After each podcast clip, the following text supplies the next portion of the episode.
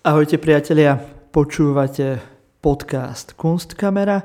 Ja som Martin Jakubčo a spolu so mnou už v podstate tradične je tu so mnou Lídia Pribišová, šéf-redaktorka časopisu Flash Art, Czech and Slovak Edition. A vy určite tušíte, že sa budeme rozprávať o najnovšom čísle, a teda 63. čísle tohto časopisu Flash Art.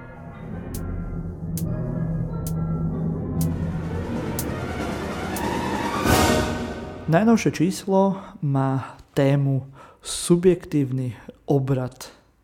Čo si pod tým máme predstaviť, Lídia? A ahoj. E, dobrý deň, tak ďakujem ešte raz za pozvanie. Tak e, v podstate rozmýšľali sme nad tým, že veľa umelcov, najmä teda aj počas pandémie, ale aj tak všeobecne vo svojej tvorbe, sa zaoberá svojim vnútrom alebo pohľadom do svojej nejakej vnútornej reality a svojim životom alebo svojimi pocitmi a vybrali sme umelcov rôznych generácií, ktorí sa takýmto spôsobom e, na svoju tvorbu pozerajú.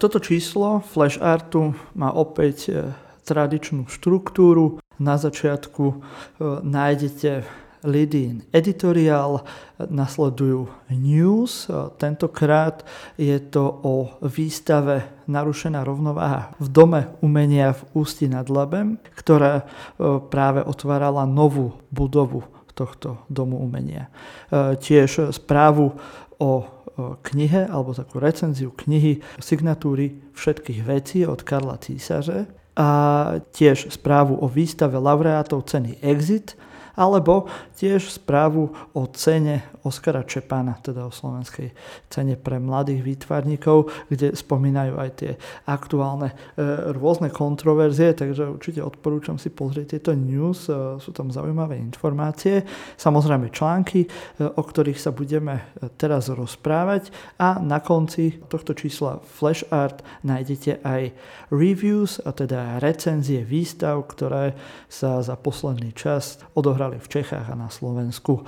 Tak e, teraz by sme sa mohli možno porozprávať o tých článkoch. E, ako ste koncipovali práve tento, túto tému aj týchto návratov osobných, umeleckých. Ako ste vyberali tie články? Tak, Alebo e, autorov tých článkov? Áno, no skúšali sme sa zamyslieť nad tým, aby sme mali pokrytých autorov rôznych generácií a vyšlo nám to tak, že z toho Slovenska sú to autory skôr mladší a z tej Českej republiky sú to autorky teda skôr také historické.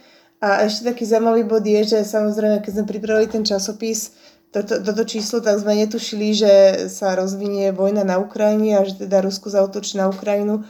Takže možno vlastne sme sa dozvedeli až úplne v závere, keď to číslo už bolo takmer v tlači, tak e, sme tak rozmýšľali, že ako to vlastne, e, čo, čo môžu vlastne títo umelci introspektívnym pohľadom na umenie ponúknuť. No a tak, e, tak snažili sme sa na toto zodpovedať práve teda v tom editoriáli. No a z tých eh, mladších umelcov alebo z takých eh, zo Slovenska, tak sme vybrali takých eh, rôznorodých, napríklad Erika Sikoru, ktorý je známy takým svojským performatívnym prejavom alebo takou irečitosťou nejakou, ona vytvára vlastne vlastné slova. A potom sme vybrali Lidiu Ondrušovu, ktorá je aj, aj z vytvarnej, ale viac je známa teda z divadelnej branže a nedávno skončila aj Vysokú školu výtvarných umení, tak eh, Zuzana Duchová sa s ňou rozprávala o jej týchto presahoch alebo o tom, ako to výtvarné umenie a to divadlo v jej tvorbe sa prelína alebo ako navzájom sa inšpirujú, ale takisto je to aj dosť osobný rozhovor o jej osobnom živote. Potom Erik Willim skúmal alebo zaoberal sa tvorbou Dany Tomečkovej, ktorá je sochárka, ktorá sa zaoberá takými efemérnymi alebo drobnými, nenapadnými javmi, ku ktorým naozaj tak veľmi introspektívne alebo subjektívne pristupuje. Takže to zo Slovenska a potom z Českej republiky, alebo teda z tej českej časti, tak Mariana Steranová približovala tvorbu filmárky, scenografky, ešte teda už také historické postavy Ester Krumbachovej. Potom tu takisto máme profil alebo takú úvahu o priesečníkoch literatúry a umeleckej tvorby, ďalšie také historické postavy Marie Filipovej.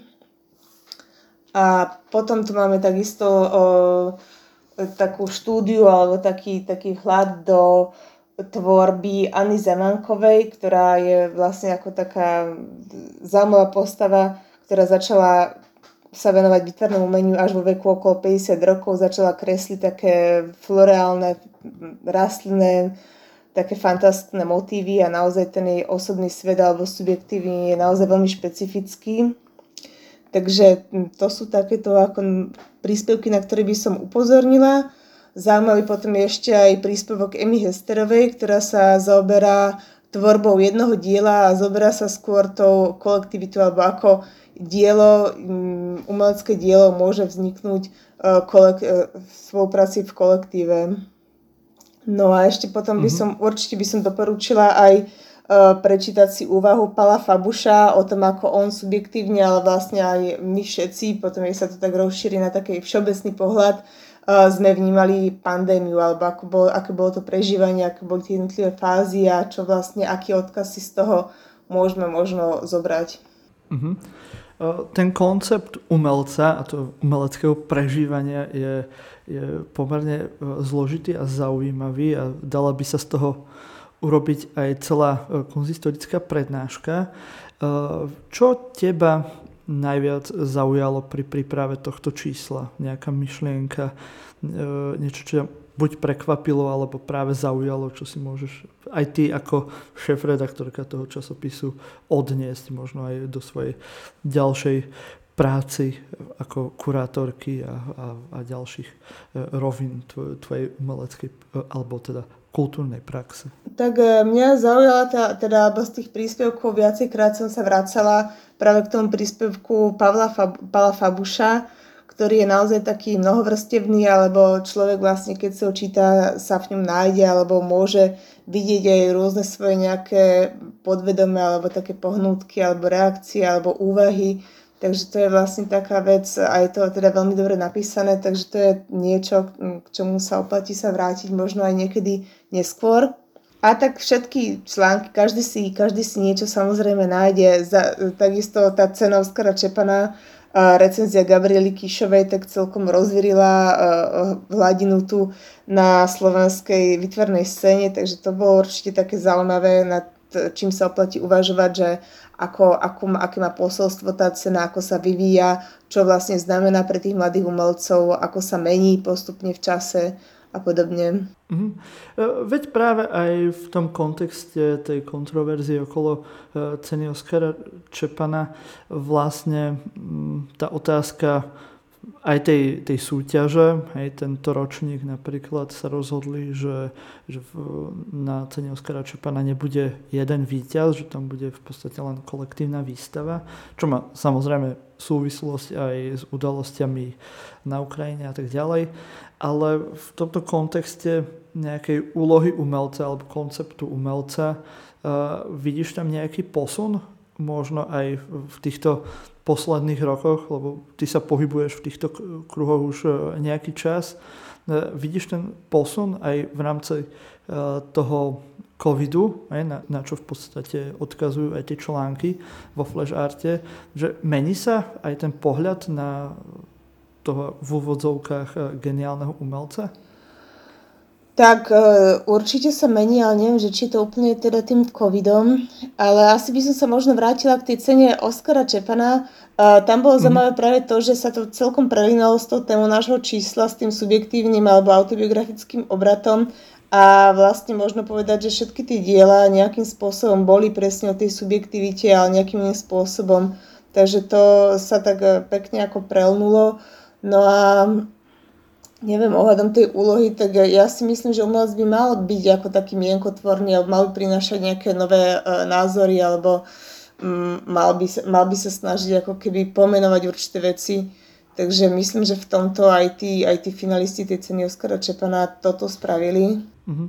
No určite to bude uh, zaujímavá diskusia, možno aj do budúcna. Určite aj t- tento nový uh, flash art k tomu dopomôže a môže to byť práve tiež jedným uh, z dielikov tej, tej celej novej skladačky, že čo vlastne má za úlohu umelec, ako má úlohu spoločnosti aj v nejakom umeleckom vývoji, umeleckom prejave. Takže uh, určite odporúčam všetkým si, uh, si tieto články prečítať a nahliadnúť možno do duše umelcov. Uh, a ešte takto nakoniec by sme mali znova pripomenúť, že kde vaši čitatelia, naši poslucháči sa môžu dostať k novému časopisu Flash Art. Áno, tak distribučné miesta máme aj na web stránke, kde sa časopis dá kúpiť. Dá sa kúpiť aj v bežných stánkoch Mediaprintu Kappa, ale takisto aj v, v galériách, v mestských galériách, v Exlibrise, v knihkupectve Exlibris Bratislava, potom v knihkupectve Leeds, Literárno-informačnom centre Bratislava potom v galeriách aj také ako súkromných, ako Dot Gallery, Flat Gallery, Medium, a takisto aj napríklad Košcia, v galerii Vunu, Shopa a podobne, ale vo, vo všetkých takých mestských galeriách ten flashard určite nájdete a keby ste ho náhodou nenašli, tak e, mi môžete napísať a radi vám ho z redakcie pošleme. Áno, určite odporúčame aj navštíviť stránku Flash Art, e, kde nájdete aj rozšírený obsah práve e, tohto časopisu. Takže všetkým odporúčame, prečítame si niečo zaujímavé o súčasných umelcoch a o tom, ako vnímajú aj svoju e, vlastnú tvorbu alebo svoj nejaký obrad a, a svoju úlohu v spoločnosti. Takže e, ja ti takto veľmi pekne ďakujem, Lidia, že si opäť prišla k nám do podcastu predstaviť najnovšie číslo časopisu Flash Art a verím, že sa opäť e, zase takto stretneme kedy? O 4 mesiace? Kedy bude ďalší, uh, no, ďalšie číslo? V júli, na budúce sa stretneme v júli. A ďalšie číslo, ktoré okay. pripravujeme, bude tiež také letné alebo zaujímavé, bude o putovaní a cestovaní a o odchode umelcov alebo aj kurátorov a umeleckých pracovníkov na vidiek alebo niekam do prírody a o ich fungovaní vlastne v tomto inom ako mestskom prostredí. No, výborne, takže sa máme na čo tešiť. Náhodou blbé, že takto končím nejakou menej pozitívnou vecou, ale budete nejak spracovávať aj udalosti na Ukrajine, možno z nejakej umeleckej e, stránky? Tak e, zatiaľ ako v podstate, čo sledujem, tak sú také prehliadky umelcov, ukrajinských umelcov alebo nejaké videoprehliadky a podobne, diel, ktoré e, vznikli teda ešte pred vojnou a nemám úplne vedomosť o tom, že by teraz nejaké diela konkrétne vznikali, lebo však asi ukrajinskí umelci majú iné starosti. Takže mm-hmm. teraz, teraz zrejme nie, ale určite sa tomu budeme časom venovať, alebo keď vlastne sa nám nazbiera o tom nejaká, nejaký materiál, nejaké, nejaké poznatky alebo nejaké fakty, tak samozrejme, že sa tomu budeme aj viacej venovať, ale teraz v podstate všetky tie projekty umelecké, čo sa týka Ukrajiny, sú väčšinou buď benefičné, alebo dokumentačné, alebo v podstate sú to diela, prezentácia diel, ktoré už boli natočené alebo vytvorené pred vojnou. Takže na, na, na toto, čo sa pýtaš, ty si budem musieť ešte určite počkať nejaký čas. Mm-hmm. Ale určite je to uh, veľká... No, ako sa hovorí, že, no, že keď uh, rinčia zbranie, mlčia múzy, takže to mm. platí aj pri tejto vojne. Ale hovorím, keďže je to tá veľká udalosť, keď veľmi tragická, tak to určite e, sa aj v tej umeleckej alebo teda kultúrnej sfére odrazí a určite ešte sa to bude e, nejaký čas e, riešiť a budeme to musieť aj, aj umelecky spracovať. Určite áno a napríklad viem, že viacerí umelci aj pomáhajú priamo na hraniciach a sú tam prítomní ako dobrovoľníci, takže určite aj oni vo svojej tvorbe nejakým spôsobom to bude, budeme vidieť. Ale teraz vlastne sú tam a pomáhajú ako dobrovoľníci, nie ako umelci, takže... Mm-hmm. Výborne, takže ďakujem veľmi pekne, prajem veľa e, šťastia do prípravy nového čísla a počujeme sa.